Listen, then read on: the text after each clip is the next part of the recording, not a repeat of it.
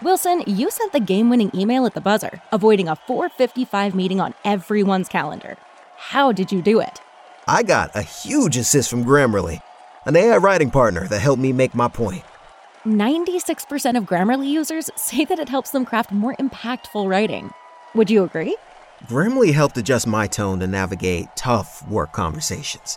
And it works everywhere I write, so I can quickly communicate effectively. Your teammate used Grammarly to summarize an important document, making a three-pointer. How did he do it? It only took one click. When everyone uses Grammarly, everything just makes sense. You made an incredible slam dunk to end the game. The meeting was canceled, and your team will go home champions. Go to Grammarly.com slash podcast to download it for free. That's Grammarly.com slash podcast. Easier said, done. Everybody in your crew identifies as either Big Mac Burger, McNuggets, or McCrispy Sandwich. But you're the Filet-O-Fish Sandwich all day. That crispy fish, that savory tartar sauce, that melty cheese, that pillowy bun. Yeah, you get it. Every time. And if you love the Filet-O-Fish, right now you can catch two of the classics you love for just six dollars. Limited time only. Price and participation may vary. Cannot be combined with any other offer. Single item at regular price. Ba-da-ba-ba-ba. Ladies and gentlemen, please take your seats. The show is about to begin.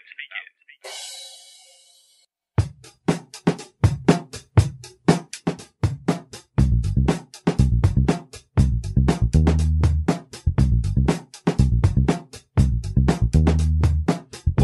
back to the one and only Cavs the Podcast, featuring commentary from all of your favorite Cavs the Blog bloggers. Now, sit back, relax, and enjoy.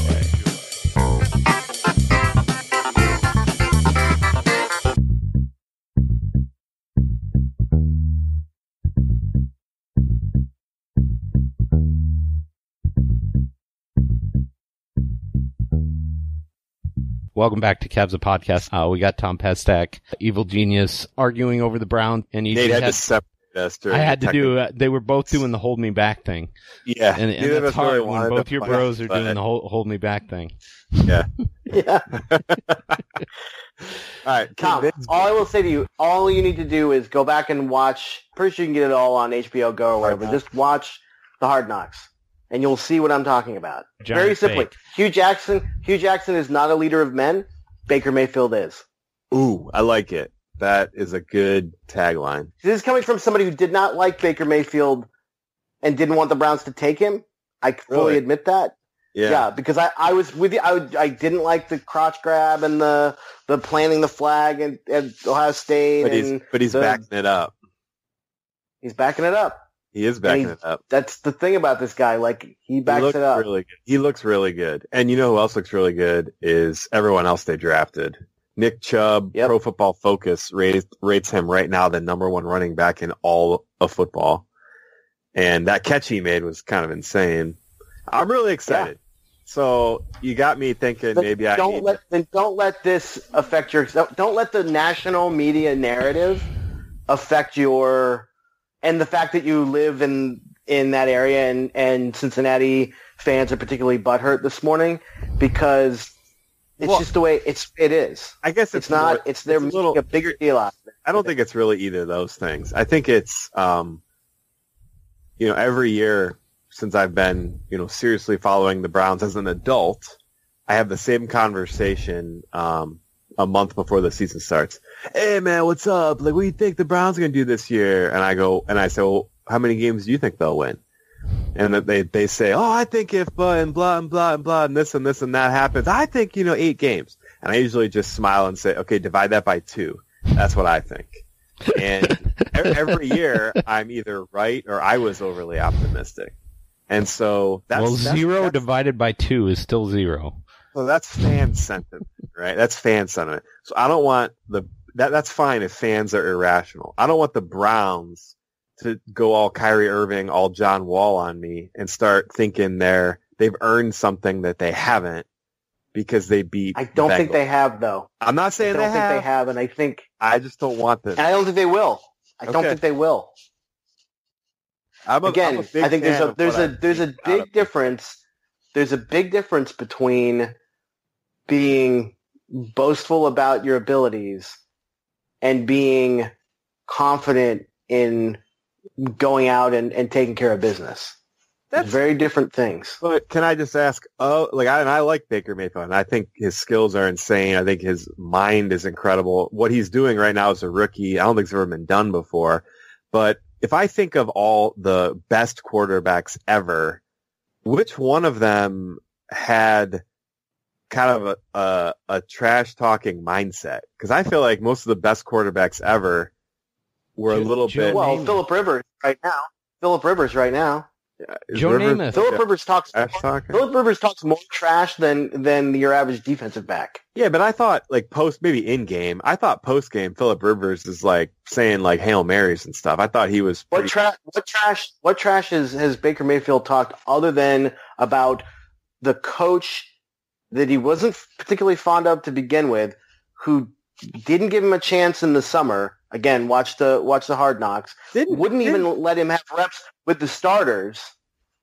Didn't and Mayfield say? Didn't Mayfield comment on, oh, the Browns should have drafted so and so? Which some people were like, well, that was the draft where they chose Myles Garrett. So you're kind of implying, right? Because it was the guy that beat him out at Texas Tech, uh, Mahomes. Yeah. So I mean, shouldn't you just keep your mouth shut about something like that? Like, isn't that a sh- kind of a slight at Garrett? Did you read the context of the question, the way the media asked it? No, I guess it not. Wasn't the, the larger point. Here's, here's what I'll say to you, Tom. I am surprised that you are the guy, of all people, with all the things we talked about with fake news and things out there, that just that does. I mean, dig a little deeper with this guy. Dig a little deeper with what you're hearing, with the with the the sound bites that are out there, because I was amazed at the that at the backlash that came from this in the in a world where it's E S P N looking, talking heads looking for clickbait. It's guys saying like, "Ooh, what quarterback?" Most quarterbacks give you the sound bites that you want to hear, or you know the the, the not that you want to hear, the the ones that you expect. The well, they were really good. We you know, and we we tried really hard. We beat them. Whatever. Here's a guy who's actually wearing his emotions on his sleeve a little bit. Well, I like saying that. Like, I like that. Pissed me I off. Just, that, I just think this, what happened. What happened with this guy pissed me off. I, what he said in that two weeks that he was doing his his apology tour, you know, or excuse tour, pissed me off. The fact that he went back to our rivals and goes, "I believe that this this is a rivalry. These are the two football teams in in the state of Ohio. I want to make it a. I, it should be a rivalry, and I want to beat them every time we play them. Not just because he's there, but because he's there." It it does make it certainly does make it sweeter, absolutely. But you gotta, I mean, you put it in the context of like the questions that get asked of these guys by reporters that are there who are digging for sto- they're just digging for things that they can write about to get clicks. Dang, I mean, Damien Damien Woody Damien Woody going on First Take this morning and saying like Baker Mayfield needs to grow up. It's like, dude. You once stormed out of a of a at halftime of a game that of a team that you were disgusted with with the Jets because he played for the played for the Jets, and then went on a, a five minute diatribe that you put online. I mean, it's it's unprofessional as it gets. Here's this here's this former player calling a guy out and telling him he needs to grow up when all he did was was give an honest answer at a, at a press conference. You know what, Damien Woody is like, you know what, buddy. I, I hear F S one's looking for people. Man, well, I feel E G, like wham with the right hand. I feel like you're conflating things that aren't actually related. So you don't have to be. Not, not at all. Not at all. That's the only thing that, that Baker Mayfield's thrown shade at is Hugh Jackson. He didn't throw shade at Cincinnati. Well, don't you see the irony throw, of a guy that transferred in college calling out a no. coach for getting fired? Like Baker no, Mayfield didn't get cut. And then go to another team Baker, to find a second you know, chance. Baker Mayfield didn't have, you know, Baker Mayfield didn't have. Had, he, he was a walk-on. He had a guaranteed a guaranteed scholarship at Texas Tech. He got injured, and then the coach wouldn't talk to him. What choice did he have? He didn't have a scholarship. How okay, was he going to so, pay to so use that ex- use that exact same logic that you just graced upon him to Hugh Jackson, who just got fired? Why is he? Why should after three seasons and thirty-six losses? Why should – well, that's a different thing. You're conflating. Haters going to hate. he got fired. Why exactly right. shouldn't why shouldn't he? He got, he got pissed off because they compared him to him. Yeah, why he plays like, for the enemy now. He plays for another team. You yeah, know, sports should, fandom. You, you don't root. We're not Bengals fans. We're Browns fans. So root for the Browns. Root against the other team. I got no problem with that. You know, I don't root for the Lakers anymore. I don't root for Boston since Kyrie went there. I don't root for other teams. I root for the Browns. You know, I love. I love that he's already. He's already become this. He he loves the Browns. He loves the Browns the way that he that he loved playing at Oklahoma because they loved him. Okay, yeah. you you like it's the bravado. I, I would just I would just own it and don't say you Come. like it. And then when I say something, go well. He's not actually doing any of that. Either he is or he isn't. So planting the flag. Man, you like are prickly it. tonight, Tom Pestek. Well, you either like it or you don't. You either say I love that he planted the flag in Ohio State. It's part of what makes him him. But if I say, well, I love I it when, Bush when he's on my side. How about that? Don't say, well, he had every right to do it. And you know what I'm saying? Like, just either, either, I, either that, I like love it, that he's on, I'm on his side now. Either you like it or, or you don't, but don't act like you like it. And then when I say something, be like, well, that's not what he did. It's kind, you know what I mean? Like, just say, yeah, that's no, no, you didn't say, and I'm okay. Tom, said, that's not what he did with the, with the transferring. And that isn't what he did with the transferring. It's a very different situation. Man, you guys what, are, you guys I, fell I, down a rabbit hole here. I just don't understand why anyone should hold anything against Hugh Jackson for getting another job after he was fired. I think that's just B S. Oh, I don't think anybody holds anything against Hugh Jackson well, that's, for that's getting another comment. job. It's, All of his comments were around that. He was a head coach of a football team. Yeah. He went to another football team in the same division who's playing this team two more times this year. He knows all their plays. He knows all of their their audibles. He knows everything about the team. Okay, Josh do, do you really, though? The, because I kind of feel Browns. like if he knew all their plays and all their audibles, they'd have been better. I just, like, I don't they, know how they like, if I was the Browns. Because they had a bye week to change. The, the guy didn't try to get fired. I don't know how you can begrudge a guy for picking up Boy, work. Boy, he didn't try to get fired, yeah. throwing yeah. everybody under yeah. the bus, okay, okay. losing every game, mismanaging talent that he was given. Not playing, not not giving his his number one pick a, an opportunity to to even try to win the job in the offseason? Sounds like a pretty bad coach to me. Sounds yeah, like a guy that's pretty bad job to me. Sounds like a guy who literally you're making a great argument that he should have been fired, which is not the same argument. That's a great argument that he should have been fired. That's that is not an argument at all for. He's a he's a dick for taking another job after he was fired. Those I'm are glad completely he went to the different Bengals. things. I'm glad okay, he went to the Bengals he's not, because he's going to make them worse. But those are completely different arguments. I'm not arguing I'm, he shouldn't have been fired. I'm just saying good job so for the next two years. Done? What should he have done? The honorable thing and said, oh, sorry, Bengals. Like, I'll have to find a team that the Browns only oh, play one or zero more times the rest of the year. Or, oh, no, I'll have to sit it out a year to hold up no. my honor. So, you know what I mean? Like, you what? know why?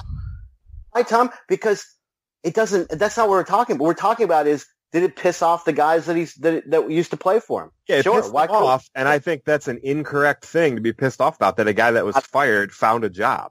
I, I just don't wouldn't get you, it. Wouldn't you be?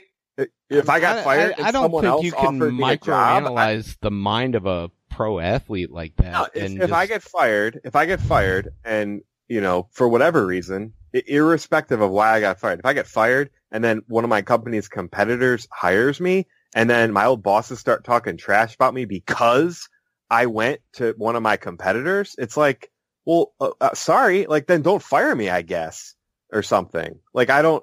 That's just a total B S reason. It's fine if, like, oh, I didn't like when Hugh was here and he wasn't, he didn't play me. And You're blah, blah, asking okay. irrational people to be- behave rationally. In the locker room?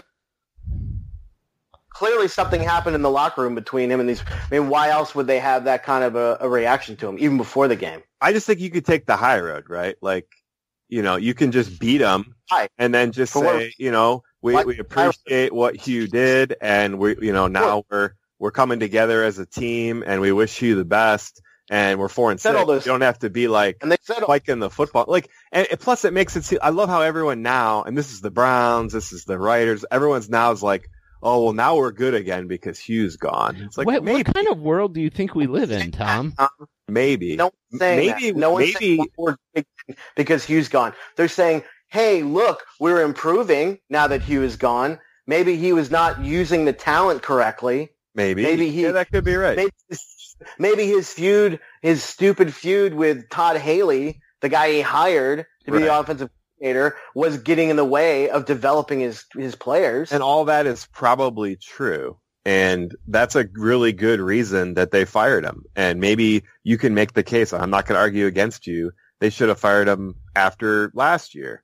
Um, and I think that they have done better. Their play calling's been better. Obviously, just playing Nick Chubb has been great. Mayfield's looked more comfortable. They seem to trust him more. Those are all completely orthogonal to, we're going to like say after we've won a game that, oh yeah, the reason I didn't like shake this guy's hand, I'll be real with you guys, is like, I'm pissed he went to that team. It's like, okay, that just relax. You know what I mean? Like, that's uh, Tom, you're very naive. I'd rather I'd rather him be real, be, give a real honest answer than just be like, yeah, uh, okay, next question. I'm fine that it was real. I just think it's dumb. So, Tom, I, Not, I what, gotta, am I naive? what am I naive about? Like, you are expecting professional athletes in an era where professional sports have basically become a male soap opera, where these players are all just as concerned with their brand, and what gets their brand going is clicks. You think that they are going to somehow take the high road and not spike the football? What I mean, what I, I, what kind of world do you think we're living in, Tom? Oh, I, I actually, I just said I. I don't like it. I just, that's why I liked Matthew Dellavedova over Kyrie Irving. Yeah, but he's not playing one at all. He can't even get there. off the bench.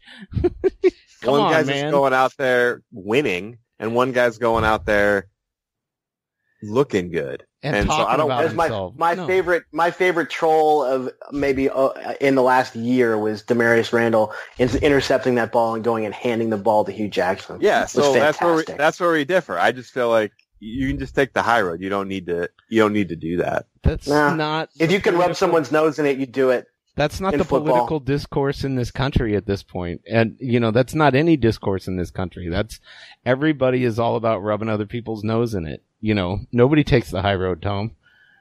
I mean, you can say that, but certainly not LeBron. I mean, fans renamed Toronto LeBronto because of how he desecrated them over two generations, and I don't ever remember him talking trash. Are you rap. serious, Tom? Are you serious? Yeah. Like, you don't think that whole Joe Vardon article last week that completely threw Dan Gilbert under the bus didn't completely come straight from LeBron's camp? Like, where do you think that came from? You, I mean, he was I'm, just I'm smart confused. enough to I was give talking it about to... How the, I was just talking about how the Cavs dominated a conference. No, but I'm talking for, about for how here. he left and now he's rubbing Dan Gilbert's nose in it. That that's why the Cavs are crappy now, is because it was all and you, his were fault. Were you okay with him doing the the the uh, the seventy, seventy-three and nine cookies for Halloween that year? Yeah, I loved it because we won the championship. That's when you rub people's nose in it. Well, they won Not the game. Well, didn't they? Week. Didn't the Browns just win this well, game?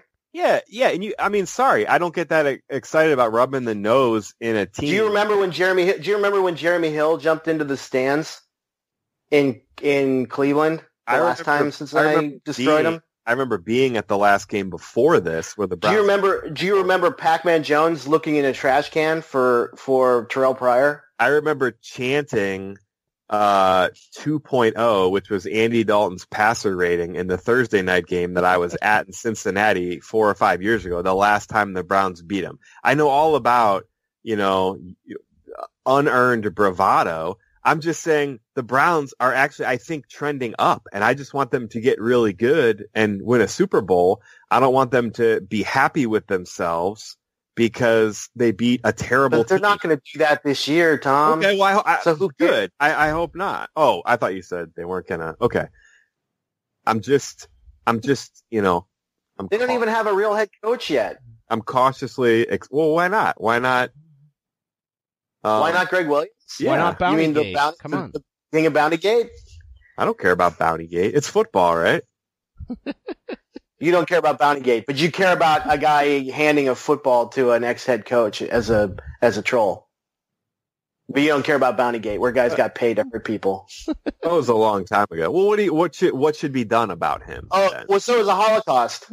Oh, jeez. Okay. A long time. Oh, okay. Wow. wow. It just got just real saying, up in you here. Can't just, the defense of the defense of it being a long time ago can't can't it, it doesn't it doesn't hold water with me. Well, then should he just not be in football? I mean. Well, there's that, he, certainly well, that argument. That's, should he it's probably be, too late for that.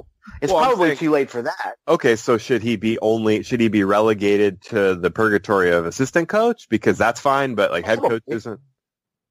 Probably. Oh, okay. I, I mean, I don't really that's care to be honest with you. I mean, I, I the whole thing's a blood sport, so what's the difference to me? Um, you know, I, I personally think that Hugh Jackson. I love how. E G says something, I said something back, we argue, Nate's solution is to jump in and just throw a chaos grenade on the middle of it, laugh, and then get back out while we go back at it. That's kind of what Literally, I do. That's kind of like, my... Let's talk about the Cavs game and all. Yeah, let's do this. So, Cavs, Tom, trending upwards. Yeah. They, they've looked better. Um, yeah, who, really... in your opinion, E G, has been the best Cav over the last four games? Is it Tristan Thompson? Yes. I mean, it's hard to argue that. Although, it's hard to, although Sexton's been really good.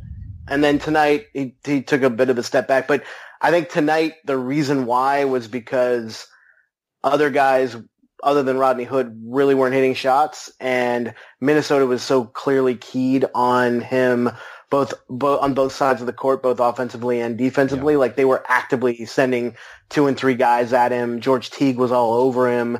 And really, really taking it at him on the on the other end, and um, you know. And by the way, not, a, not, a, not an excuse. It's just he's still a rookie, and they picked on the rookie tonight, and that's okay. But other guys needed to step up and take some of the pressure off, and Hood did in the first half, and Korver did in the second half, which is why they kept it a close game. But I, w- yeah, I would say really over the course of it, Tristan. I mean, he's been a a double double machine. He has looked like he's finally got his hops back from, you know, from two years ago. And yeah, he has that second jump that he hasn't had for two years. Yeah, and he's been a real vocal leader out there.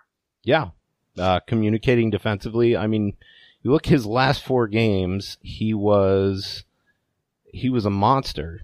Uh, fourteen rebounds, fourteen and a half points, one point eight steals, um, an assist.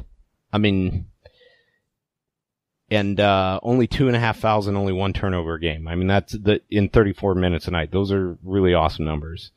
And, I mean, yeah. I would say the difference between tonight and the previous two games is in the previous two games, um, there were other guards that could kind of take the scoring load off of Collin Sexton. And unfortunately... Uh, You know, Jordan Clarkson and Andrew Harrison were both having pretty off nights. Uh, Andrew Harrison yeah. pretty much did nothing, was minus fifteen in nine minutes. Jordan Clarkson was one for five, couldn't hit the broadside of a barn. And the one thing I thought that uh, down the stretch Larry Drew did, he left Rodney Hood on the bench way too long when he should have put him in at the two guard. You know, about five minutes earlier because he was red hot in the third quarter. You know, Rodney Hood with another yeah. twenty point. Rodney Hood's been really good in the last four games. Um, yeah, and and Chetty, Hood's been Hood's been very aggressive and and uh, looking for a shot and is the the shot he's hit some tough shots, some really heavily contested shots. And and I also feel like Larry Nance's move back to the bench was really good for him. And getting Nwaba in the starting lineup, and then, you know, Larry Nance coming off the bench, and then again starting tonight, you know, another really yeah. nice night, uh, twelve points. Well, they missed, rebounds, they missed Nwaba tonight. Oh, yeah, they totally did. They Because Nwaba really could have put, I mean, they could have put, they could have used him to help on Teague when he was going off in the, in the first half, and then probably on, on Rose, Rose in yeah. the second half when, Man, I mean, I, I think I put it out there. Like, I, I wasn't sure which I, which was more annoying, that D-Rose missed all those shots last year for the Cavs, or that he hit all these shots this year against the Cavs. Yeah, I mean, yeah. he's shooting over forty percent from, he's shooting over forty-five percent from three before tonight. I mean, that's insane. Like, yeah, and his that, previous that high is, was thirty-four percent. That's shocking to me that he's kind of rebounded a little bit. I thought he was just going to be like Brandon Roy, just out of the league. Yeah. And then the other guy didn't. You know what's interesting? Sorry. Um, Fratello said, and I love it when Mike Fratello joins them. He joined oh, he's so A C good. And Fred for the entire second half. And when you listen to him talk, you're like, gosh, I wish that guy could be the head coach again. Yeah. Um, but he made a, a point about Rose where he equated it to uh, Dominique Wilkins, because he said, look, I had Dominique early in his career and he could jump out of the gym, but he always had trouble – you know, getting air under his shots because he, he would jump so high, he would like kind of shoot a flatter ball. And he said when it, later in his career, when he, after he'd had some, some knee issues and some hamstring issues, you know, and his, and his hops weren't quite there anymore. He, he really taught himself how to, how to shoot, you know, really release the ball on the way up instead of on the way down. And that he, he sort of equated that with, with what it looks like Derrick Rose has been able to do this year. Really get more air under the ball, really, you know, kind of release on the upward trajectory to, you know, to get, to get instead more of the, a, uh, of the Hughes, instead of the Hughesian holding down the button on the controller too long shot. Yeah. Yeah. Yeah. Or the, uh, who's the other guy? Griffin, David, uh, uh, Blake Griffin does that too. Yes, he does. Yes, he does. So yeah, although Nwaba, he's done that this year too. So yeah, Nwaba, he's not jumping as high this year. Nwaba and Rodney Hood, um, their numbers, and Tristan, their numbers the last seven games have been phenomenal. Um, those three guys, and you know, there's been some lineups with Jordan, uh, with Chetty Osman, Rodney Hood, and David Nwaba, um, just with a crazy net rating over, you know, a game and a half, sixty-five minutes worth. So it's nice to me to see that when I looked at this season, um, I didn't know what they were going to get out of the young players. And Sexton's looked better. They're getting something out of Nwaba. Um, I guess you could argue T T's not really a young player anymore, but you know, he's not that old, and Rodney Hood's not that he's old. He's only, what, twenty-seven, twenty-eight? I think he's right? twenty-six. Yeah. So they're getting Tristan? a lot of... They're getting Tristan's a lot of twenty-seven. They're getting a lot of production. Yeah, okay. They're getting a lot of production out of guys that are very young or in their prime. So yeah. it's it's exciting to see. I mean, that's just all I really wanted out of the Cavs. They don't have to win every game; just be competitive. Yeah, and, it and looked, not look like after, there's absolutely no hope. You know, yeah, that's what they look uh, yeah. like under under Ty Lue. Yes, yeah, they look yeah like, and they don't. Well. Well, and ever since J R Smith, Larry Drew, so, ever yeah. since J R. Smith said they're just trying to tank, you know, it's like, oh, we'll just go beat the seventy-sixers and then we'll go beat the Rockets on a back-to-back. There were I think a couple that motiv- possessions from beat. They should have beat the Lakers. They should have beat the Lakers. I think that motivated them. I don't think yeah. those guys like hearing that. Well, you know, I think the other just... part of it is a lot of people are saying that LeBron gave him a pep talk too. Like a lot, Bron took a lot of them aside and said, you know, you guys are better than what you've been playing. You know, clearly Chetty Osman came in the next night and shot the lights out. Yeah. Um. So it, I didn't read the I didn't read the Vardon article. So let me let me guess though. It says more or less that you know LeBron wasn't going to leave, but Dan Gilbert's an idiot, so he and left. And then they traded for Kyrie Irving, and that was the end of everything. Okay. Yeah. All right. I and mean, then, maybe. You know, maybe they had true. three chances to pull out. I You should read my article that I wrote on it. I'll uh, I'll send you the link. It was on. Okay. It was the live thread. But, yeah, basically, the Cavs had three chances to pull out of that trade and didn't do it. And then, of course, you know, the rest is history, and I, I had to go take care of my family. It was a lot of propaganda, and it was a little bit ridiculous, but also he totally out-P R'd, you know, Dan Gilbert, and yeah. that might be part of the reason the Cavs are playing better now. It's because, you know, maybe they want to win a little bit. But you say you say he totally out-P R'd Dan Gilbert as if that's a difficult thing to do. No, no, I'm not. No, it's not a difficult thing to do. I mean, you you write a letter in Times New Roman and you've uh, out P R'd Dan well, Gilbert. So. Yeah, but that said, I yeah. mean, the Cavs have the Cavs have done a great job since LeBron left. I mean, they've taken the high road at every opportunity, and the video tribute I heard was really nice. So yeah, it was it's not, a, like, it's not like the Cavs aren't looking. Well, did you watch that game, Tom? No. Oh, you missed out. So that was the one of the strangest vibes I've ever seen in the queue. Would you agree, E G? Did you watch the beginning of that game? Yeah. It was like yeah. you couldn't hear a pin drop for about a quarter and a half. Yeah. Like the audience just didn't know how to react at all. And it was a very yeah. strange vibe for both teams. And then suddenly kind of the Cavs came alive a little bit. And then, you know, LeBron did his LeBron thing where he's just kind of going to bring the team back. But yeah, it was, it was yeah. a strange game. As, as many LeBron like homecoming games have been. It was a strange game. And Tom, yeah, they've done the right thing. But again, they had practice. I mean, he's left yeah. before. And they handled it poorly. Yeah. And that was a much different circumstance because it was pre-title. Oh, I know. So, I just I followed LeBron his whole career. I remember when David Blatt was fired and LeBron grabbed the ear of every journalist within a million miles and just said, hey, make sure you know I had nothing to do with this, even though everyone had been writing for a year and a half that LeBron hated Blatt. And it's just kind of like LeBron post-decision has perfectly manicured every aspect yeah. of his, his, you know, how he is presented to the public, and he makes sure of it. And so if an article comes out months later, right around the same time LeBron's coming home, and it's one big fat, hey, you know who's to blame for all of this? Not yeah. LeBron James? Yeah, okay, maybe. Well, maybe. and and here's the other thing. Like, Joe Vardon is going to get that amount of information and not publish that. You know what I mean? Joe Vardon, who can't be bothered to cover the Cavs the last couple games, uh, as they have not even gotten yeah. a recap. I saw your tweet tonight. Yeah.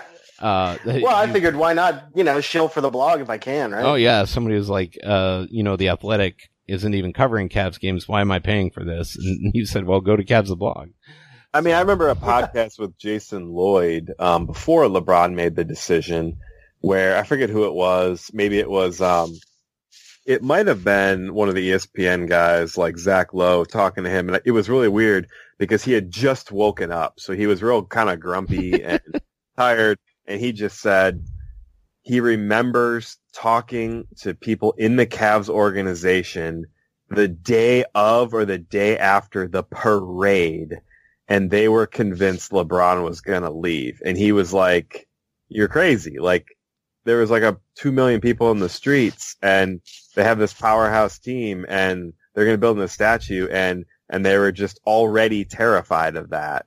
So, yeah. I mean... Well, then it also became a self-fulfilling prophecy, too. Yeah, it, perhaps, perhaps. I mean, I, I think they they made some, you know, panic moves. You can make that argument that dealing Kyrie because he didn't want to be there was not Well, it's right. not even that they dealt him. It's what they dealt him for was yeah. one of the worst trades it, in... eleven, yeah, it, they didn't get they didn't get to take advantage of the lemon laws in Ohio like you did when you bought your windows, mate. the five the five foot eleven point guard with a bum hip, five foot seven, yeah. But um, but anyway, five I nine, mean, I I, whatever, I don't know. Yeah. Is he ever going to play again? It? I doubt it. I mean, he's at the end of the bench for um. Let's see if he's played at all yeah, so- this year. Denver, right? For yeah, Denver? Denver. Yeah, I got to see if he's even came into the game.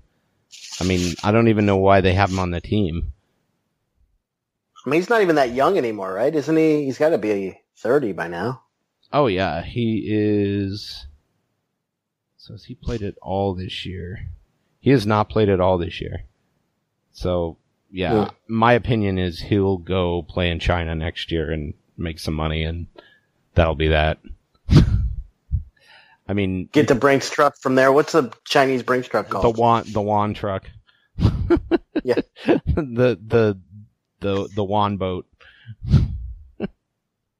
yeah, I, oh, I don't man. understand that, but yeah, I mean, yeah, that was basically the gist of it, Tom. Uh, you, yeah. you summed it up well, and but it was fun to have LeBron back. The Lakers look good, you know. LeVar Ball or Lonzo Ball looked looked. pretty solid, and they have some good young players, but they're the guy that impressed me more than anybody that game was JaVale McGee, who kind of completely owned the paint against the Cavs. Yeah. Um, but at seven foot one with as still as athletic as he is, it's not hard to do. Oh no. And the other problem is, is the Cavs are not playing anybody when they start, you know, Tristan Thompson, who's going to pull JaVale McGee out of the paint.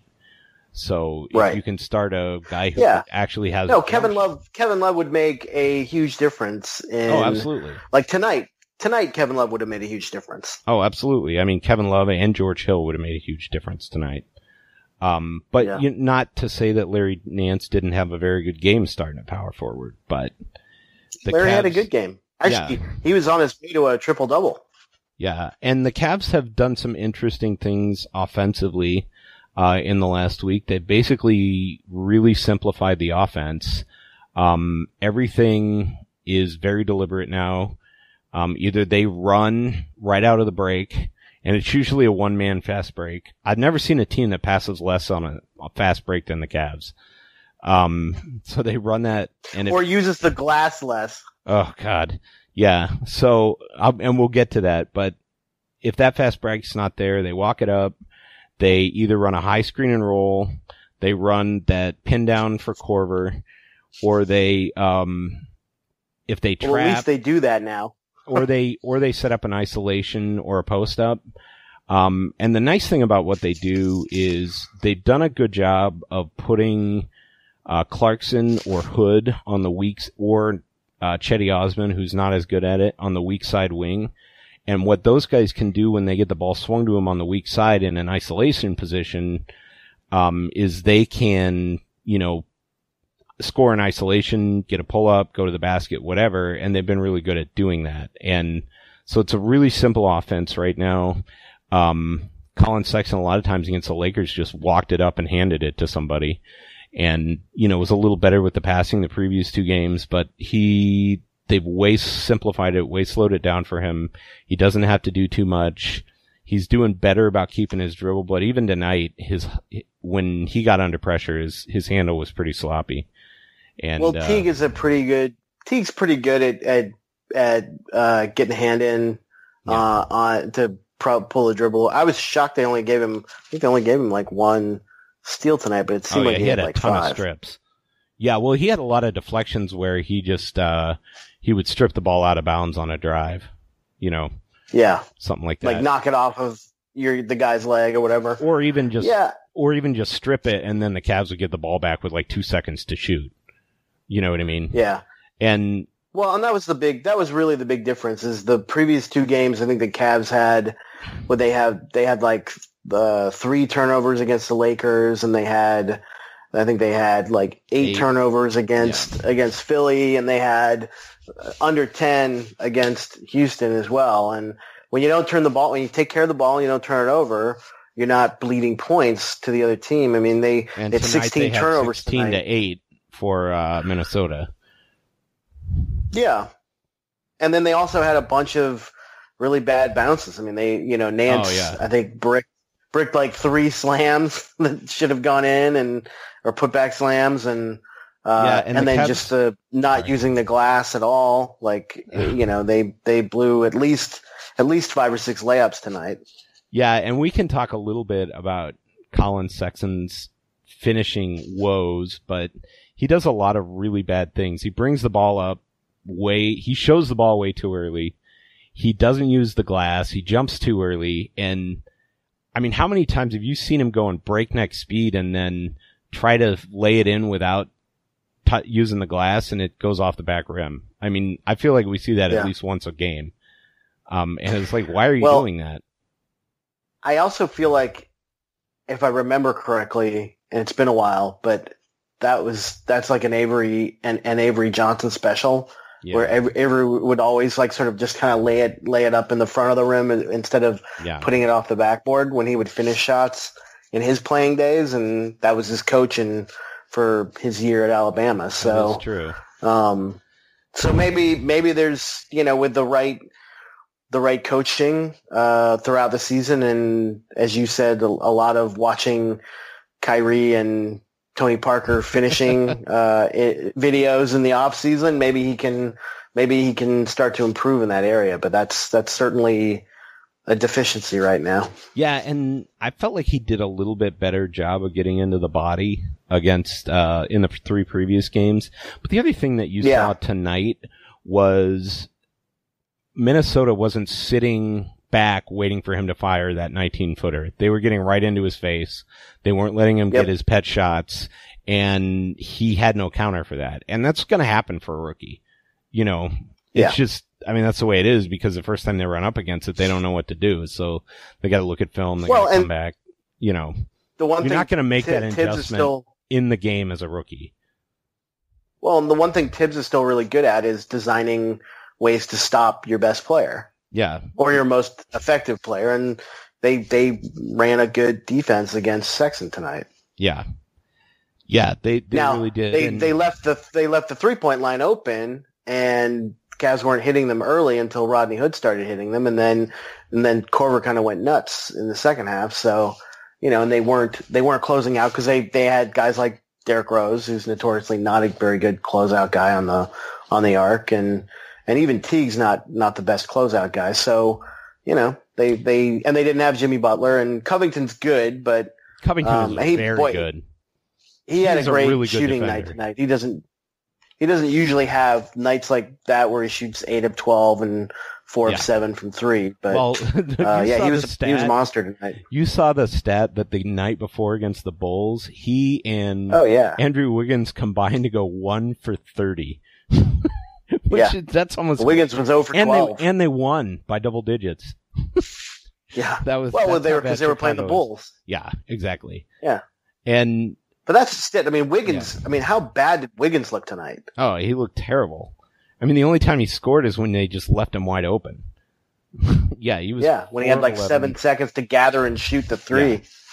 yeah, I'm just amazed at, like, I've never, that was the most wrong I've ever been about anything, was the Andrew Wiggins for Kevin Love trade. I, I will just admit that heartily. Oh, you know what? I'm very much enjoying. So uh, uh, Trae Young is four hundred thirty-seven out of four hundred thirty-seven la- dead last in R P M in the N B A right now. Really? yeah. So basically he had one great game against us. No, two. He had two good games against the Cavs. One win, one loss. And one good game against the Mavs, and that's been about it. Yeah. And, and well, that's funny. That'll be like the Wiggins thing, where Cavs fans all thought Wiggins was great for so long just because his splits against the Cavs were so good. yeah, exactly. He'd shoot like oh, well, sixty percent were... from three against us and like ten against the rest of the league. What and I saying? Thought you were going to compare him and Sexton, because Sexton's shooting like twenty points higher from three. Oh, right absolutely. Now. I, do you ever notice how Sexton's shot like almost never swishes, though? like. Yeah. It like finds yeah. a way to go in, but yeah. it just doesn't. It just doesn't go in. He's shooting forty-six percent right now from three, and I think Trae Young's shooting like twenty-eight percent. Now, I will say Trae Young shoots every three that's available, and uh, well, Collin Sexton only shoots when he's absolutely wide open and he's set, and doesn't shoot off the dribble from three hardly at all, like maybe once every other game, which is fine. If they, if you're not good at that shot, don't take it. But it's, yeah. you know. That's mid- true. He's only, he's only attempted twenty-eight and he's made thirteen. Yeah. So it's not like he's. So I'm sure yeah. Trae Young is a lot more than that. But he's also exercised much better shot selection. I mean, he's shooting shots he can hit. So, whereas yeah. Trae Young is just chucking from everywhere. And Sexton, real hit or miss defensively. I mean, he gets lost sometimes, but I also saw he was the first guard I've seen, the Cav, first Cav I've seen in two years to chuck the roller on a pick and roll. So yeah.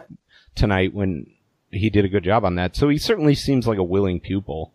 He just, uh, oh, wow. He's just Yikes, a rookie. Trae Young's worse than I thought.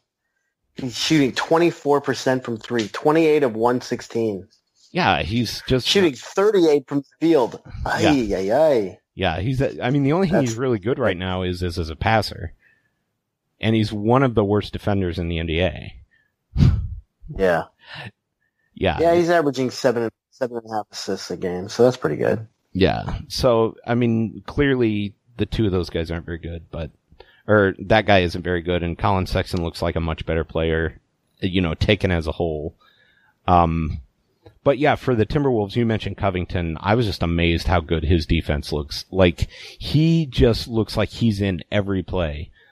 Um, I think Philly's going to really regret uh, gi- giving up Covington. I've yeah. never been a really big Sarge fan. I know some people are. I, I think Sarge is just okay. I think Covington's a great three and D guy. He can be a little yeah. streaky, but I, I agree. He plays great defense. I actually think he plays better defense than Jimmy Butler does these days. Yeah. Well, and the other thing was that uh, I think he's been a top twenty-five R P M player for like the last five years or something like that. I mean, and he's got one of the best uh advanced uh in terms of wins he produces by multiple metrics per his contract number. It's one of the best in the N B A. So yeah, yeah, he's and also Saric looks like a you know a solid bench player. I'm not quite as convinced he's as good as some of our bloggers think he is. You know, with his Hitler hairdo. Um, but uh, but yeah, Saric.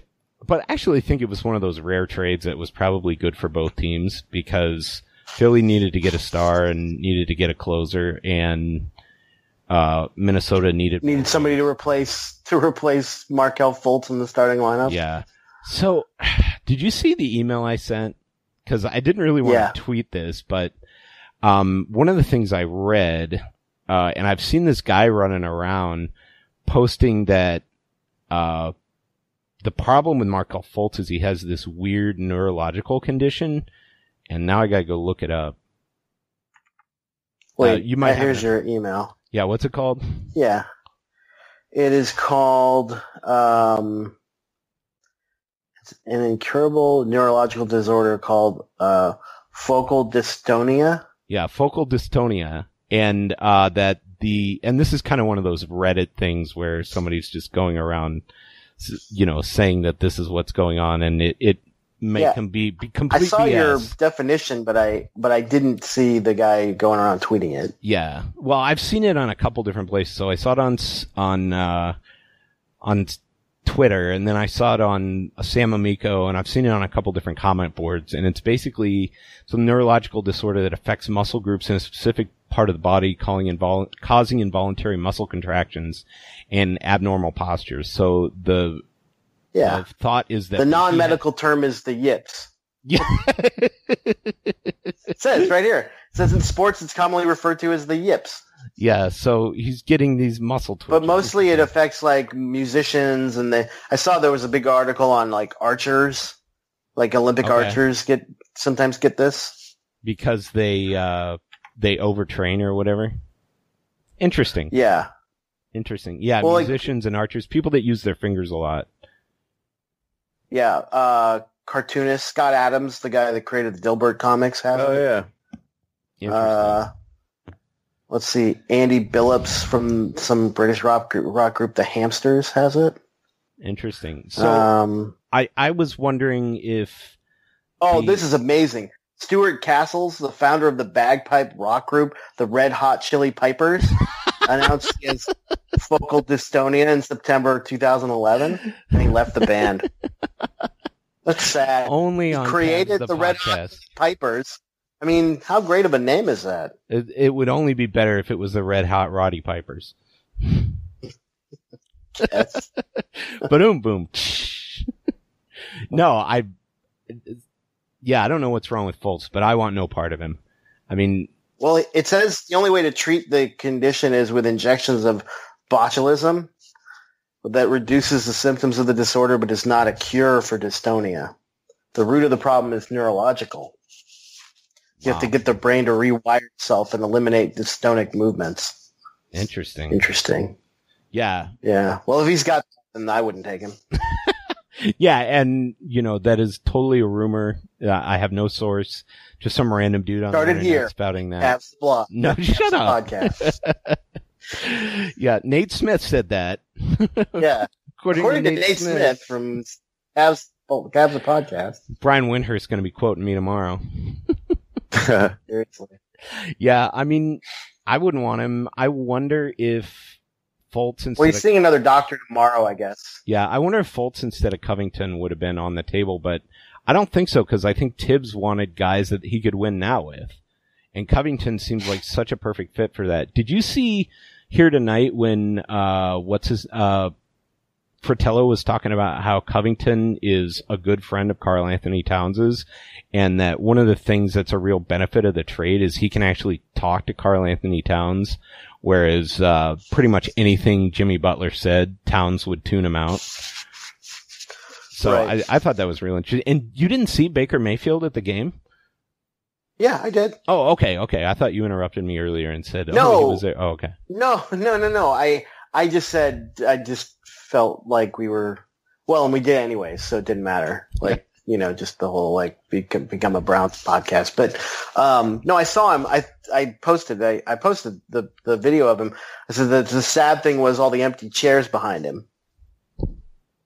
Oh, yeah, yeah. There were literally yeah. like four rows of empty seats behind Baker. It was almost like he was like, oh, is he at a summer league game? Like, what's going on? Yeah, it was dead tonight, but also the weather is really bad in Cleveland tonight, and we're supposed to get... Yeah, they showed the snow, snow outside. Yeah, I think that was a lot of it. Like, you could have probably got a lower bowl ticket for five bucks tonight. Wow. Yeah, I mean... It's Might have kind of, to move back if I can get cheap tickets like that. Oh, you can get super cheap tickets on Flash Seats. I think next year they'll be harder to come by because there won't be as many people with season tickets that want to sell them because everybody, you know, they made everybody renew to get playoff priority last year. And, right. uh, and they won't sell as many season tickets this year. And it's kind of funny because they're doing a fifty percent off no fees for a couple different games going through midnight tonight. And it's like, you know, when you can get them for less than that on the uh, Flash Seats market, it's hard to justify spending that.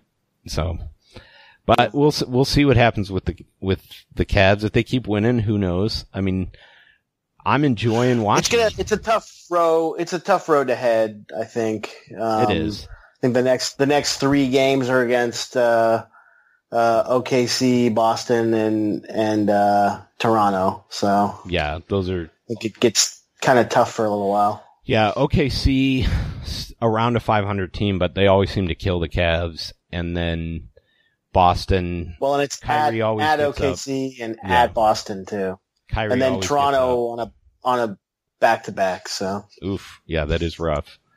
So and the Cavs, I feel like their guard depth, their lack of guard depth, is catching up with them right now, as well. Well, yeah. I, I mean, Andrew Harrison yeah. w- did not look good tonight. Um, no, it, and he, he kind of redeemed himself in that in that Philly game. Um, yeah, where, he had a great five assists. The, yeah, he had five assists. He had five points. He had a uh, and both of his buckets were when they really needed one. Uh, he he actually, I mean, I, there's a reason why Larry Drew left him in for the whole fourth quarter because he really brought some stability to the team and really seemed to be running the offense very well. Uh, unfortunately. That was not the case tonight. He did not have uh, one of his better games uh, tonight.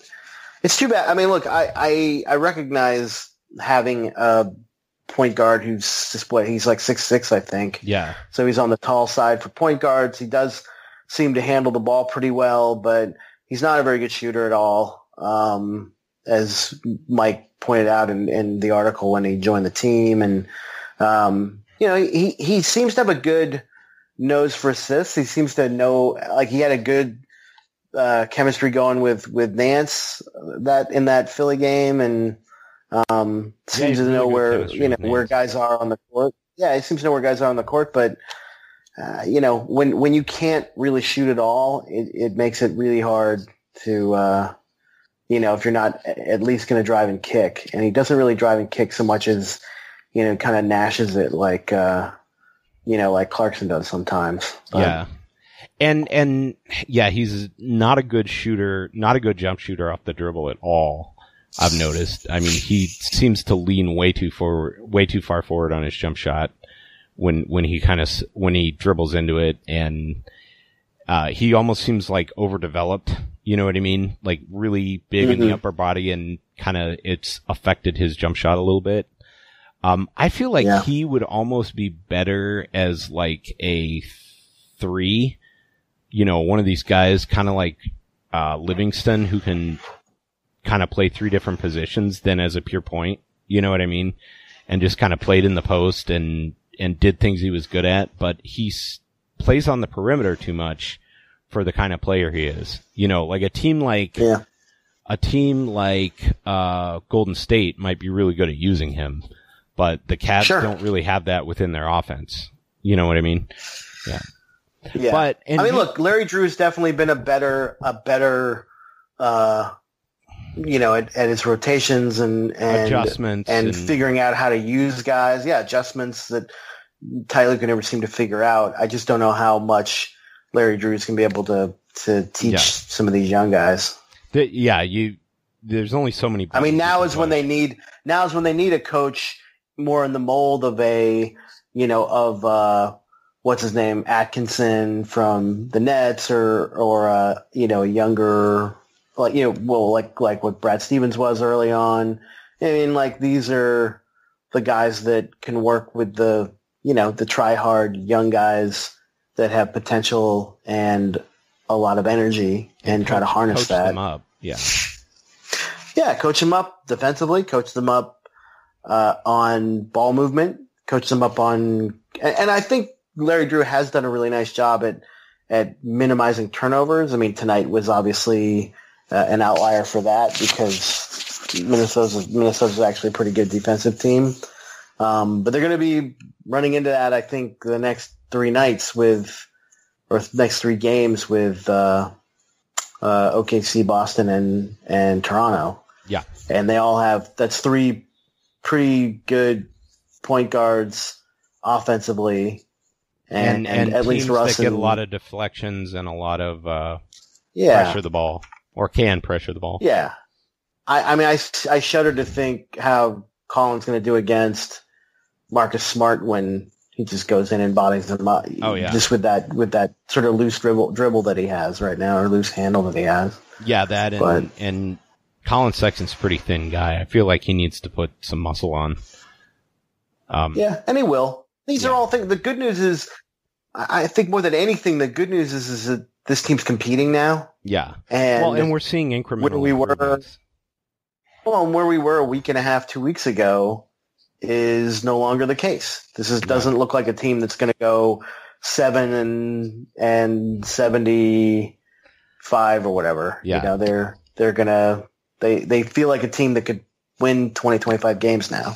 Yeah, and and they don't look like, it doesn't seem like a death march, you know.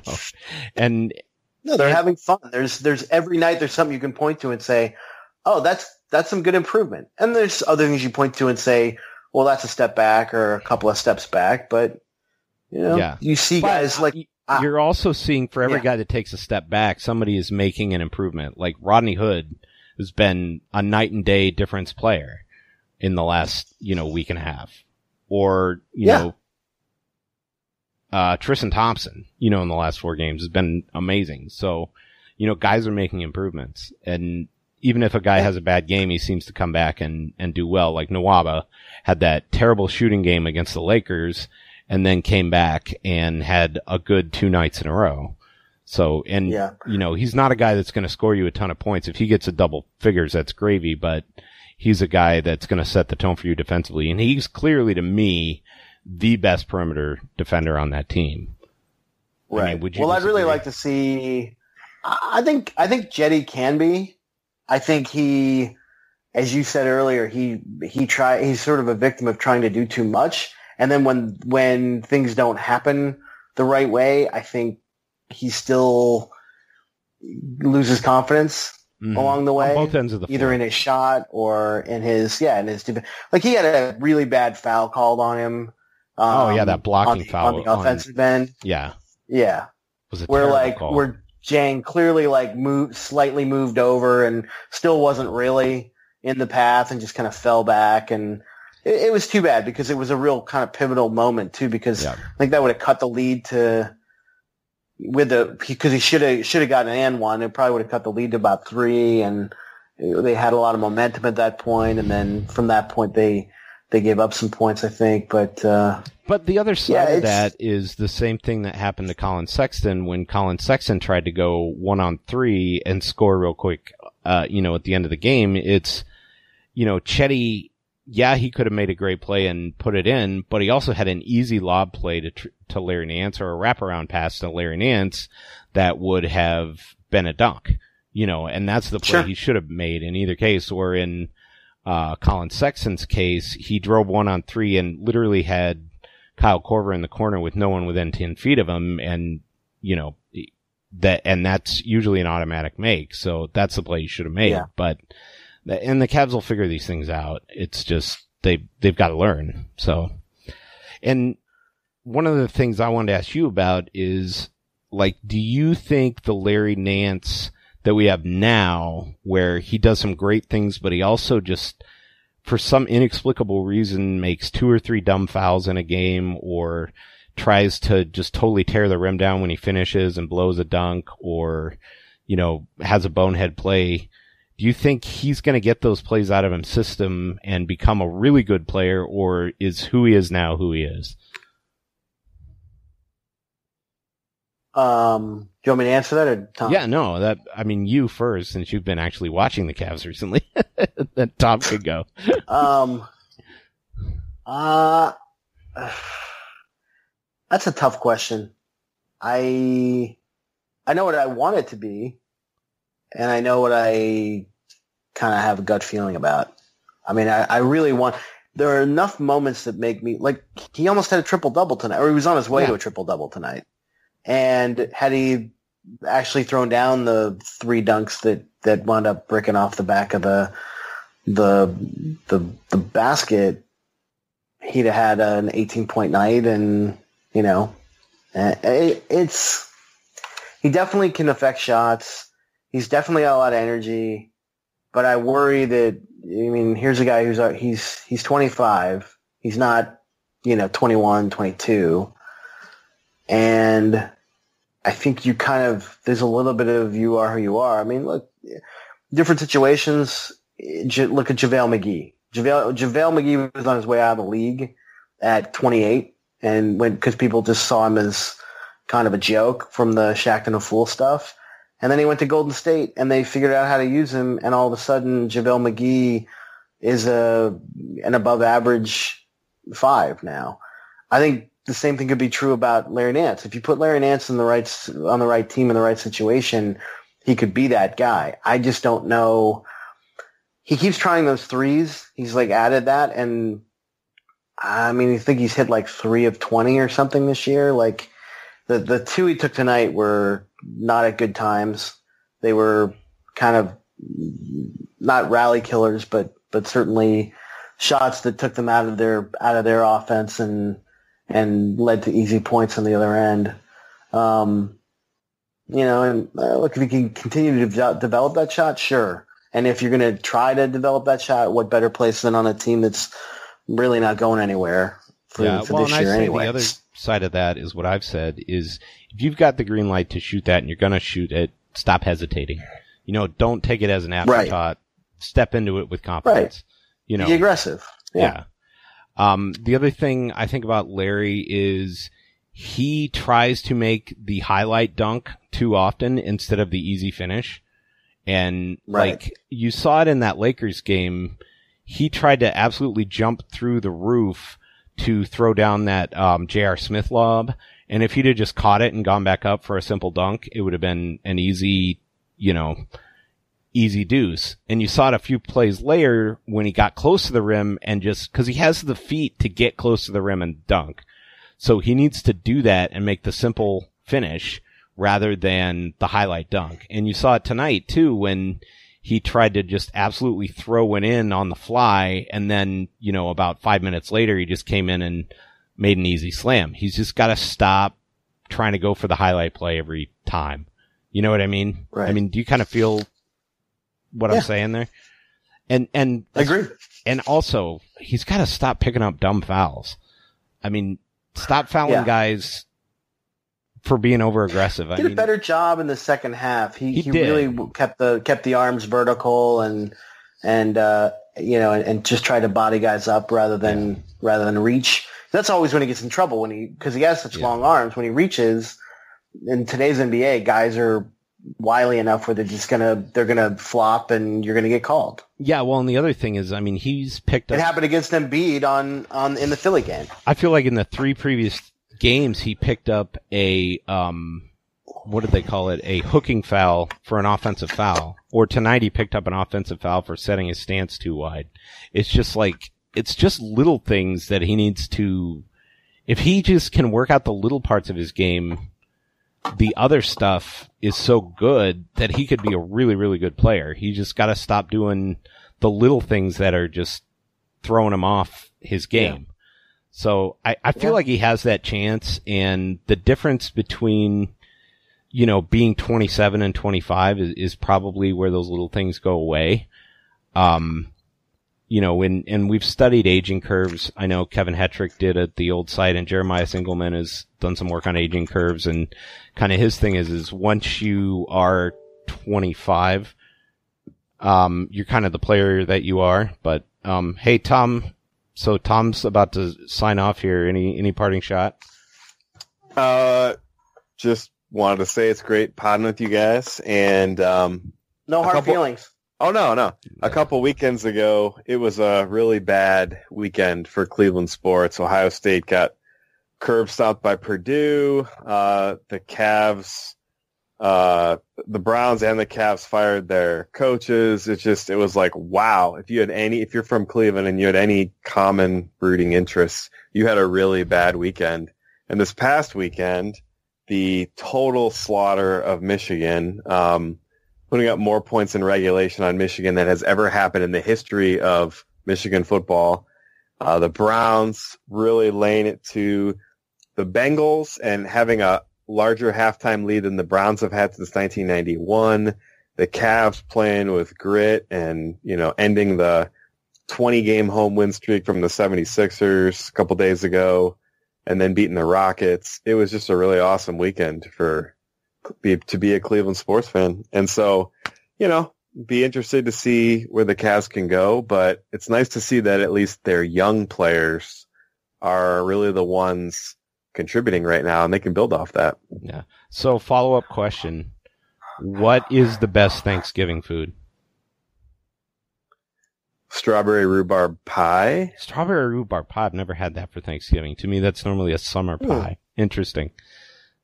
E G, what's the best Thanksgiving food? Um, I really like uh, the stuffing that my wife makes. Yeah, my, my mother-in-law Stuffing's makes good. Awesome stuffing. And but I got to go with pecan pie, which is one of my all-time favorite foods. So. I made a pumpkin cheesecake this year. Nice. Ooh. How how'd that turn out? Yeah, that was pretty good. Pretty good. Very tasty. Candied sweet potatoes are pretty good too. Yeah. I oh got, yeah, that's good. I I like uh, my mother-in-law's fruitcake as well, but it really doesn't kind of round into form until uh, until about uh, Christmas time. So. I was gonna say fruitcake is definitely a Christmas thing. Yeah. Yeah. Yeah. Oh, and I, I, I've got some homebrew. I, I need to send you guys a couple bottles. So turn oh, by the way, this house that we're buying, there's a kegerator, oh. and they're leave and they're leaving it. Oh, nice. Oh, nice. Yeah. Party at Tom's house. Party yeah, definitely. Tom's. New new house. Yeah. Uh, we can come down. I'll come down and, and visit. We can debate the Browns some more. Well, hopefully by then there won't be a debate because there'll be a playoff team, and I won't have any problem with bravado. I'll find it earned, and I'll just I'll just drive down just to toss in a chaos grenade and drive yeah, yeah. North. That's all you do, Nate. That's all you do. Nate's the guy that he sees two buddies doing the hold me back pose, and he grabs them both by the head. Like Three Stooges style, and throws them, throws them into each other. Well, part of it is it's it's all I can do to get a word in edgewise against you two, anyway. So, well, part of my part of my uh, uh, fire was really fueled today by just because I, I just was for whatever reason just just com- kind of bombarded with Twitter today with, with all the was national Jeremiah's, media people. Jeremiah's Engelman. No, no, it was no, it was just it started with this Damien Woody thing on First Take this morning, and then just kind of blossomed from there, and then it just became like everybody taking shots at Baker for being unprofessional and hey, grow up, dude. And it's like it's not what it was at all. And, and well, I and the other part of it is of all the people. Damien Woody, you know, come on. Yeah, that's like part get, of the get course, a life, though. Dude. I mean, remember yeah. when they did that to Cam Newton, and it was like, oh, racism. And it's like, no, this is just people expect quarterbacks to be these kind of silent leaders, and that's just the stereotype. Not and every quarterback maybe, is yeah, Drew Brees. Not every quarterback, yeah, yeah. So maybe it's time to get rid of that old stereotype. Baker Mayfield seems like the kind of guy that is yeah. backing up everything about his confidence. I'll put, how about that, E G? His confidence. Yeah, yeah, I like that though, but I, I, I think it's been too long since the Browns had a definable um, personality other than just being awful. Yeah, you know what I mean, like, like. Well, I love ever since they've come back. Who's the like, coordinator? Other than like Tim, I would say other than Tim Couch, it's just been a bunch of guys that like, you know, they've been good in spurts, but they've been jokes. Like, I mean, th- this is the team that drafted Johnny Manziel, you know, and I feel yeah. bad for Baker that he gets compared to that guy all the time. Who I was mean, wearing like E S P N? The- Literally, literally ran that thing where they had Johnny Manziel sit down and pretend to write a letter to Baker to tell him about being the quarterback of the Browns. I'm like, what is, what is this? All right, now I see why I earned your wrath, because I was coming in on the heels of all of that. But um, no, who was the yeah. Browns coordinator wearing the hoodie that just said "Dog Pound" on it? Because I loved. Oh, that. that's uh, Freddie Kitchens, man. That was awesome. Is the is he the Freddie, very large Freddie fellow? Kitchens. Yeah, very large. Giant. He does orange, not look like a healthy man. Giant bright orange hoodie that just said "Dog Pound." I thought that was awesome. Yeah. We need to, the Dog Pound needs to re- return to its former glory. But see, that's what made the Dog Pound great. You had Hanford Dixon and Frank Minifield barking at people and talking trash in the media and saying, "Bring it on. We're we're you come here. We're going to we're going to make you feel it." All right. And that's That's what I like. I like that about these guys. I so, like that there's some fire. I, I do too. I mean, they need to. You, you gotta have. You gotta have self confidence, and you gotta be able to motivate yourself. So, I just hope Look, they. Jabril Peppers. Jabril Peppers took a bunch of like people were giving him a lot of lot of guff this year, and then he, he complained about games. it, and then people were like making fun of him, and then all of a sudden. He took it out on the on the team on the field, and he's been great ever since. Yeah, yeah. Take it out on the other team. Yeah. Do what you got to do to motivate yourself. Yeah, Browns. Even if look, it means throwing shade at your former coach who left to go to the opposition. Yeah, the Browns' O line has been a lot better the last couple of games too. I've noticed they well, they, they they create a better pocket in Mayfield.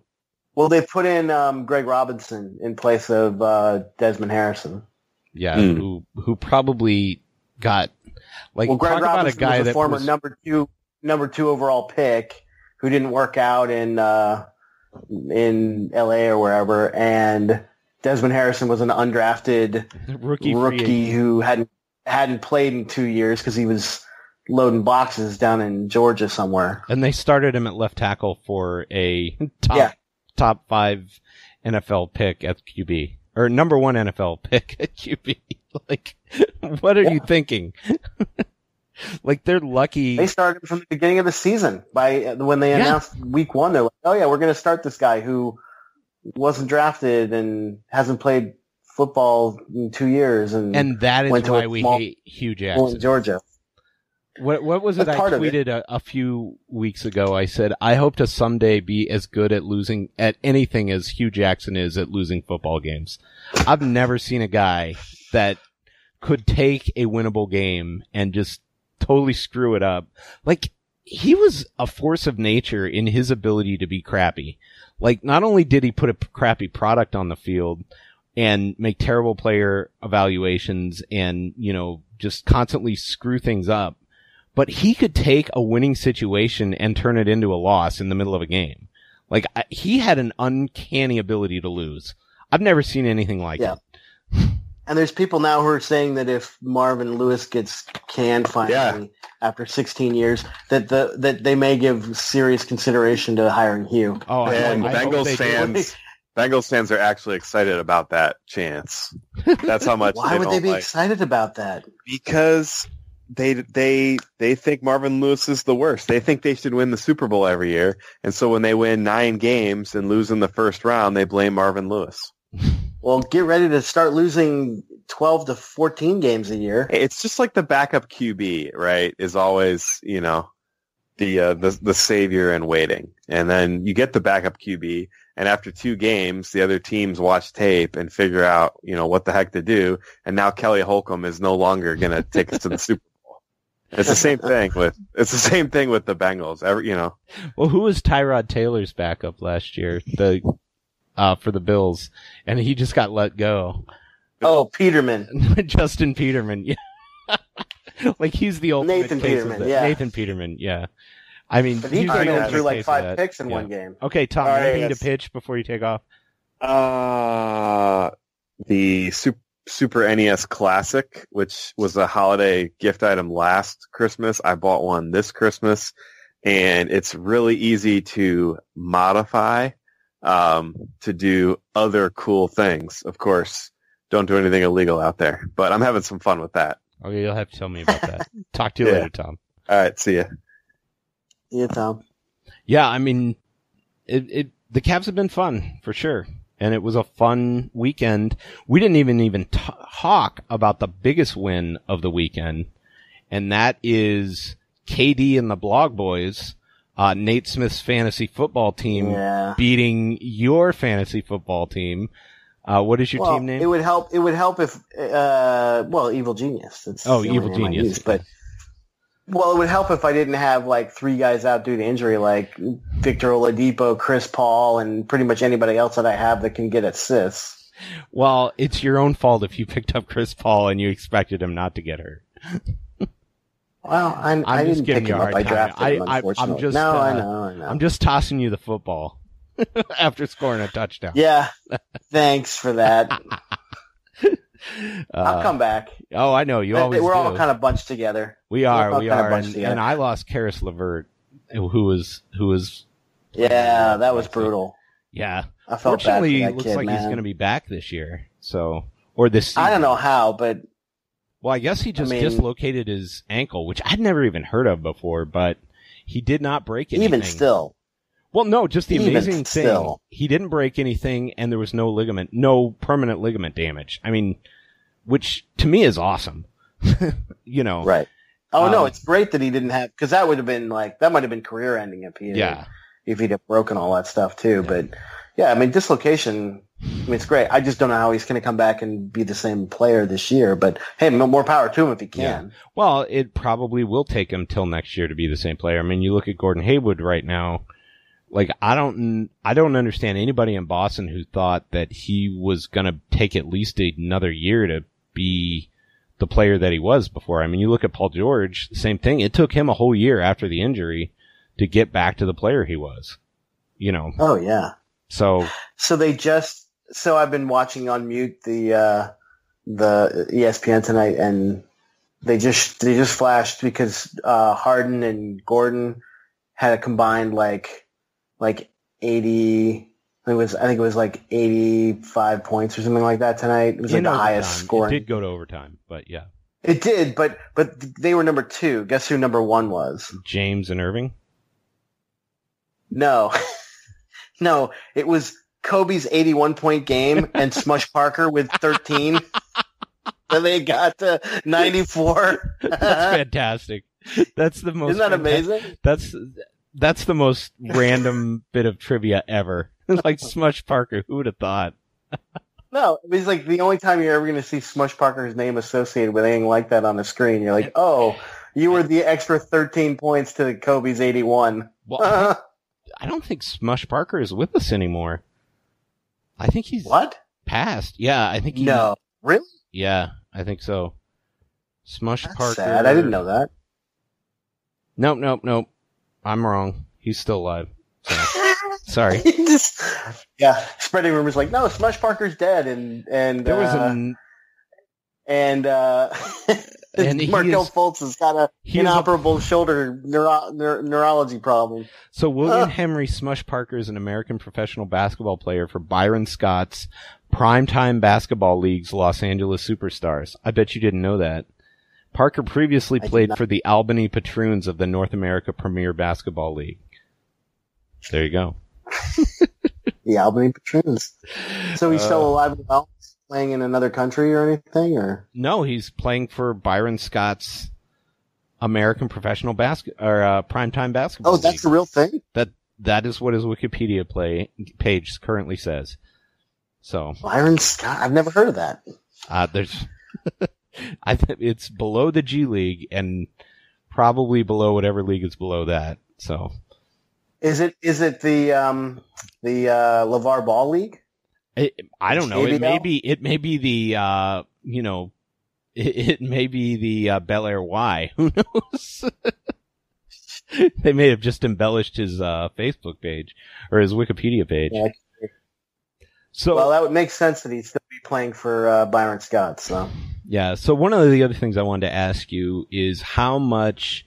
So to me, it seems like the Cavs have been much, much better since they told J R. Smith to just stop coming to work. Take a hike. you don't you can yeah. still collect a paycheck, just don't show up. Um right. Or as I refer to it as uh clearing the odor of Hennessy from the building. Um Yeah. Or the the the Mo Williams contract. Yeah. I mean, to me he had become a distraction and his play on the floor was pretty awful. Um Yeah. How much how much do you think the Cavs' improvement is that or just that it was organic? I think that's all part of it. I think that's definitely an aspect of cleaning up their act a bit. Um, when you don't have a disgruntled vet who, up until a year and a half ago, was a pretty important member of this team. Um, you know, I mean, it, it's it's got to be hard for J R. Look, because... You know, you think oh, about absolutely. the kind of guy J R was before he came to Cleveland and just how much he seemed to, for the most part, clean up his act in Cleveland, um, at least, you know, with respect to how how his career had gone in New York and and uh, Denver. But, um, yeah, I don't know. I think without LeBron around to keep him in check, um, that's a that was a problem. And... Uh, I think like any of the vets, uh, look, I, I feel most bad for Kyle Korver if that's really what happened this summer where he had had a an an agreement with management or ownership to say, hey, if, if LeBron leaves, will you guys mind trading me in the summer? Because I know you'll be rebuilding at that point so that I can get my family settled and I know where I'm going. I'm, you know, I'm not demanding you trade me to uh, this location or that location. Just give me a heads up. You know, give me the opportunity to go get my family settled, so I'm not in limbo. Yeah. Rather than trading me midway through the year or in February when it's probably the worst time to try to move a family around and get kids reacclimated to schools and things like that. And you know, the, uh, who knows? We weren't there. We don't know what was said or agreed to or not agreed to. But Korver's done nothing but been a, a great soldier for this and, team. And a consummate he's, professional. Consummate professional. He's helped, obviously helped guys with their shot. Um, I mean, LeBron says he helped him with with his shot. Yeah. Uh, he's certainly been helpful to, to, to Jetty with his shot.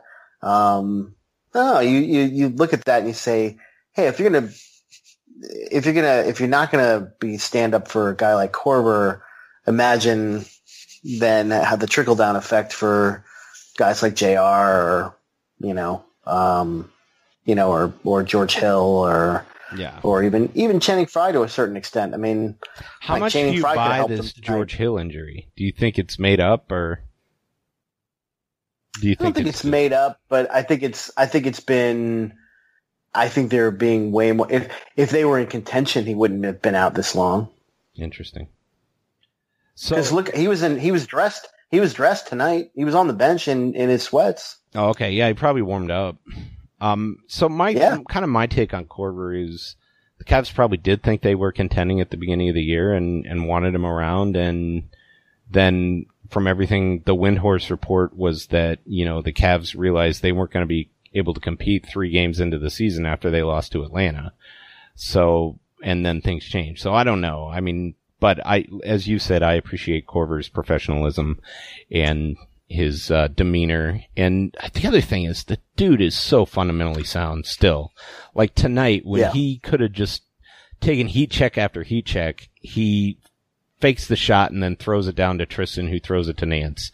I mean, like that is the kind of the definition of who he is as a player. And, you know, he boxes out really well still. He still makes the right pass. He still can score on the drive.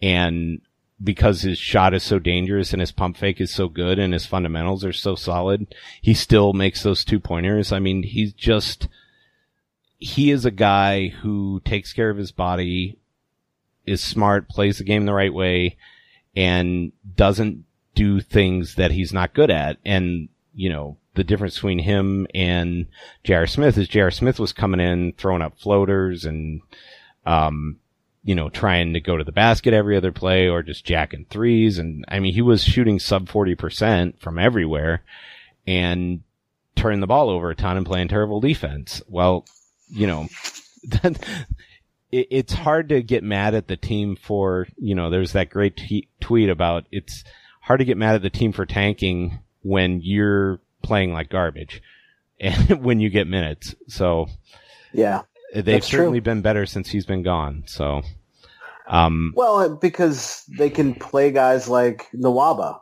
Yeah. And who I said you know, should have been starting then, at the beginning of the season. So yeah. And then he's not an influence on Clarkson anymore right. or Sexton. Yeah. And, and so, Clarkson's yeah, I, been I better with been the better. tunnel vision.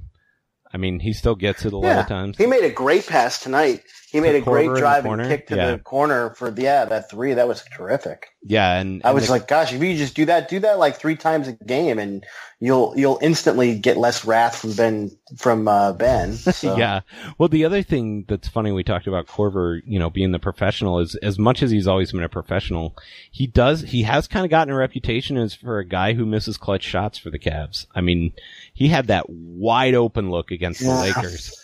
That he just uh, yeah. shot it too quick. And then, you know, we all know about the two thousand seventeen finals and, you know, just missing a wide open look from the left corner and that would have tied the game. So, you know, he's missed some yep. big shots over the years. So I hope he hits one before his career is over because I feel like the way he conducts himself, he deserves it. So I think he will. And I do think. At this point, the longer they can hold on to him, the, the more desperate teams will get before the trade deadline for shooting. Yeah. And I think the better price they can get in return for him. Yeah. Um, I mean, I anything more than a than a, a second round pick and a, a nice, you know, or developing nice young, young player. player. Yeah. Yeah, would be. I mean, I'd love to get Landry Shamet from from Philly. I think it's probably too late now because they're. Yeah. starting to play him more and realizing what they have in him. Well, now and that, that Markel Fultz isn't going to play for him. Yeah, like what you were just about to yeah. say. Yeah, I mean, it's, you know, I'd love to, but I, someone like that on one of these teams would be would be great to bring back. Um, yeah, I just think Fultz is too much of a gamble given oh, the, yeah, the severity yeah. the severity of the shoulder thing. The, the worst thing you could have is, is a, you know, you know, he becomes... He's just Gumdrop Bear two point oh, you know, where you're you're just like, oh, he's the number one pick, and he actually can't play. So we gave Korver away for cap space. yeah, exactly. Well, he's not even cap space because he's due like nine million next year. so yeah, that's true. Yeah, and that's true. Yeah, he he actually has a. I think they're going to move him just because they're going to want the cap space in the offseason. So. Uh, it'll yeah. be interesting to see who takes a chance on him. Um, I, I don't hate the idea of taking a chance on him, but I, I don't know. The Cavs definitely shouldn't give up any picks for him. So, no, no. I mean, it would only be a, you know, swapping out cap space with with Korver or J R, something like that. Yeah. yeah. Although I don't think you're going to see any major trades until.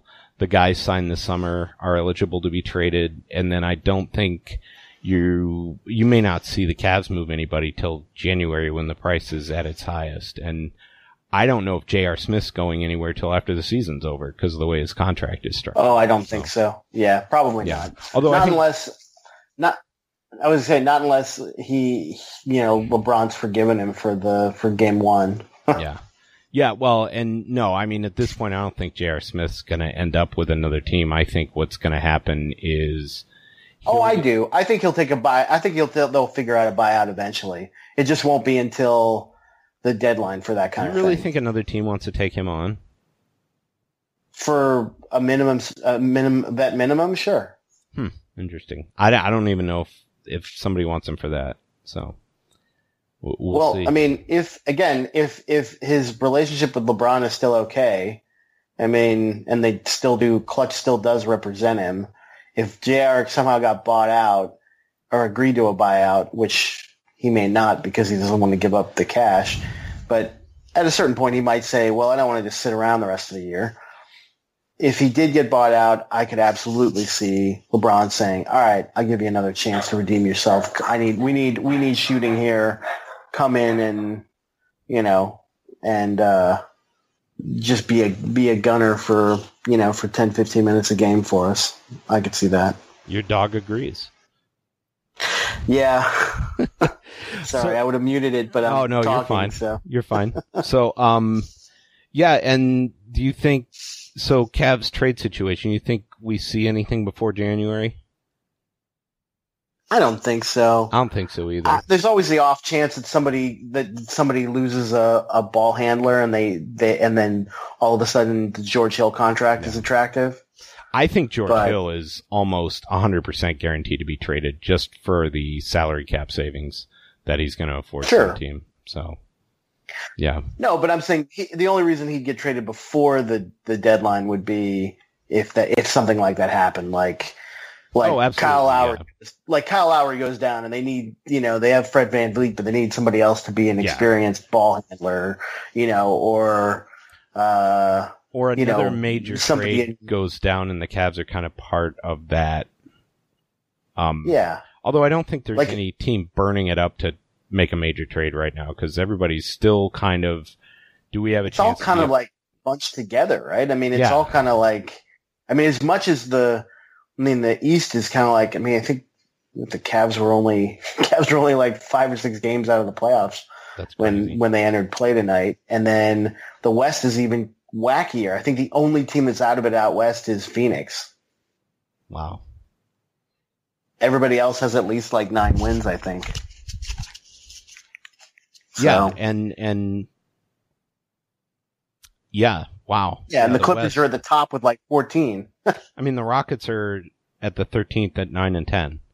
So yeah, yeah, and you know they're not going to be bad all year. So no, but there's going to be probably three good teams, or three at least five hundred teams that don't make the playoffs out West. So yeah, it's gonna yeah. it's gonna be tight all season. So yeah, I mean.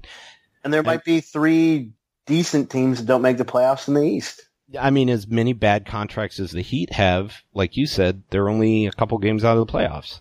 So they're yeah. two and a half games out of the playoffs. So any team makes gets hot. The Knicks in the West. Are only two, two yeah. games out of the playoffs.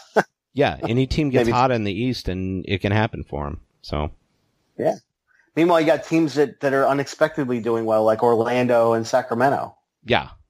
Yeah, uh, unexpectedly really well. And then you look at a team like the Grizzlies, who just blatantly tanked last year and now look really good. So yeah. Well, and they got a nice player in Jaren Jackson. Yeah, yes they did. So and they well, just picked up uh, they just picked up uh, Joakim Noah, right? So he's finally they? back in the league. That's awesome. I think they were they were in, that was in the process of, I don't know if they wound up doing it or not, but they were talking about it. That that's fantastic. So, yeah. Uh, yeah, podcast getting a little long in the tooth. Anything uh, you want to uh, pitch before you before we sign off tonight? Um, what was I going to pitch? Um, I am I'm watching. I'm halfway through the the Julia Roberts um, Homecoming.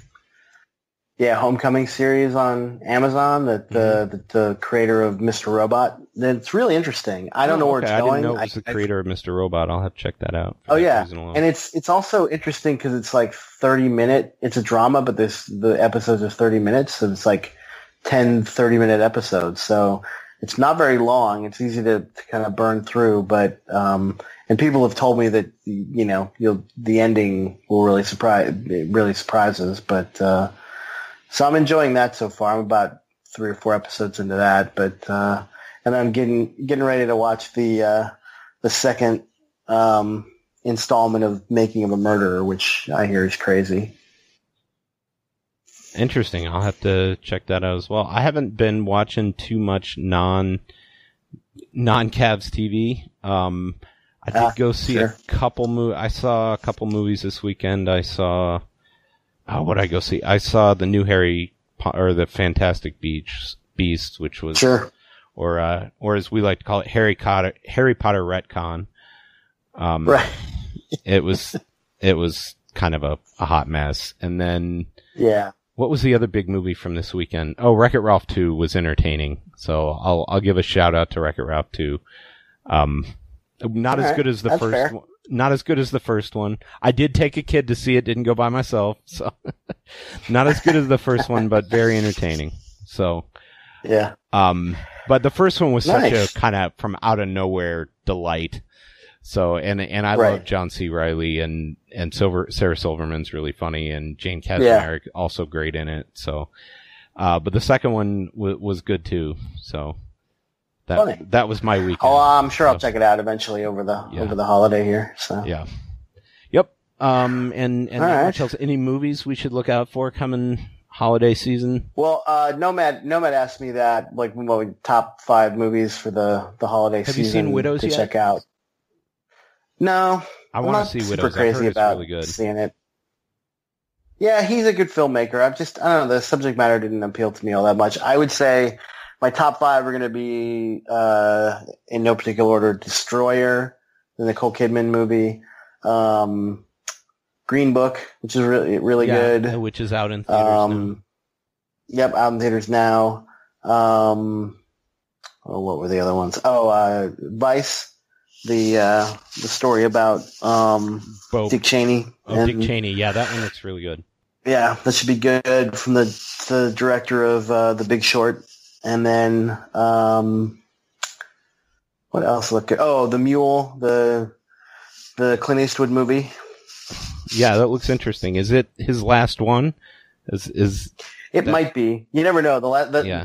Every everyone could be the last one for him, yeah. but uh, I don't know that he's announced it. Like yeah. Redford, well, did, it's in the preview it, though like, when he says this is my last one. You know, it's yeah. Kind of, but I, yeah. I think it just means for the in the context of the film. It's yeah, but I think one, the but, implication uh, is also there too. I mean, I don't maybe. Yeah, maybe. I wouldn't There's be surprised. There. But yeah, and yeah. I have not seen Bohemian Rhapsody yet, but I really want to see it. So oh, I, I did wind up catching that over the over Thanksgiving. Giving break. Uh, was it awesome? You know, I mean, it. I love it because I love that music, and and you love Rami Malek. Did, yeah, and I love Rami Malek. I, I look, it, it has its flaws. You know, it, it, it it's a little it's a little sugar coated here and there, but um, all in all, like if you if you're a fan of their music and and you and you feel like watching. Uh, you know, Rami Malek act. It's it's worth. It's definitely worth a, a viewing. Very cool. Very cool. Well, yeah. Um, well, yeah. apologies for my for my uh, anti rant with Tom tonight. I, oh, I yeah, hopefully not, people you got nothing get, to apologize don't too, for. Don't get too upset by the by the, the intense back and forth and the fact that we spent the first half an hour of this well, podcast. I'm probably going to remix it and put it at the end. Oh, that's probably so a good idea. It makes more sense. so. so coming up, fair yeah. warning. Yeah, exactly. Lots of shouting. The bonus coverage between E G and Tom. Yeah. So, well, as fair always, enough. Go Cavs. Go Cavs. And uh, we'll see you Wednesday. Yeah. For the Celtics, right? Oh, yeah, that's right. Go Cavs. Go Cavs. Thank you for listening to Cavs the Blog Podcast. Check back soon for some more fun with your favorite blogger. There's a fire. Lost your home. Lose your partner. And we're out. Catch those springtime vibes all over Arizona. Break out of the winter blues by hitting the water at one of our lake and river parks. Take a hike among the wildflowers. Just make sure to stay on the trails and leave the flowers for the bees. Discover Arizona's best kept secret and visit azstateparks.com slash amazing to start your springtime adventure. Everybody in your crew identifies as either Big Mac Burger, McNuggets, or McCrispy Sandwich. But you're the Filet-O-Fish Sandwich all day. That crispy fish, that savory tartar sauce, that melty cheese, that pillowy bun. Yeah, you get it. Every time. And if you love the Filet-O-Fish, right now you can catch two of the classics you love for just six dollars. Limited time only. Price and participation may vary. Cannot be combined with any other offer. Single item at regular price. Ba-da-ba-ba-ba.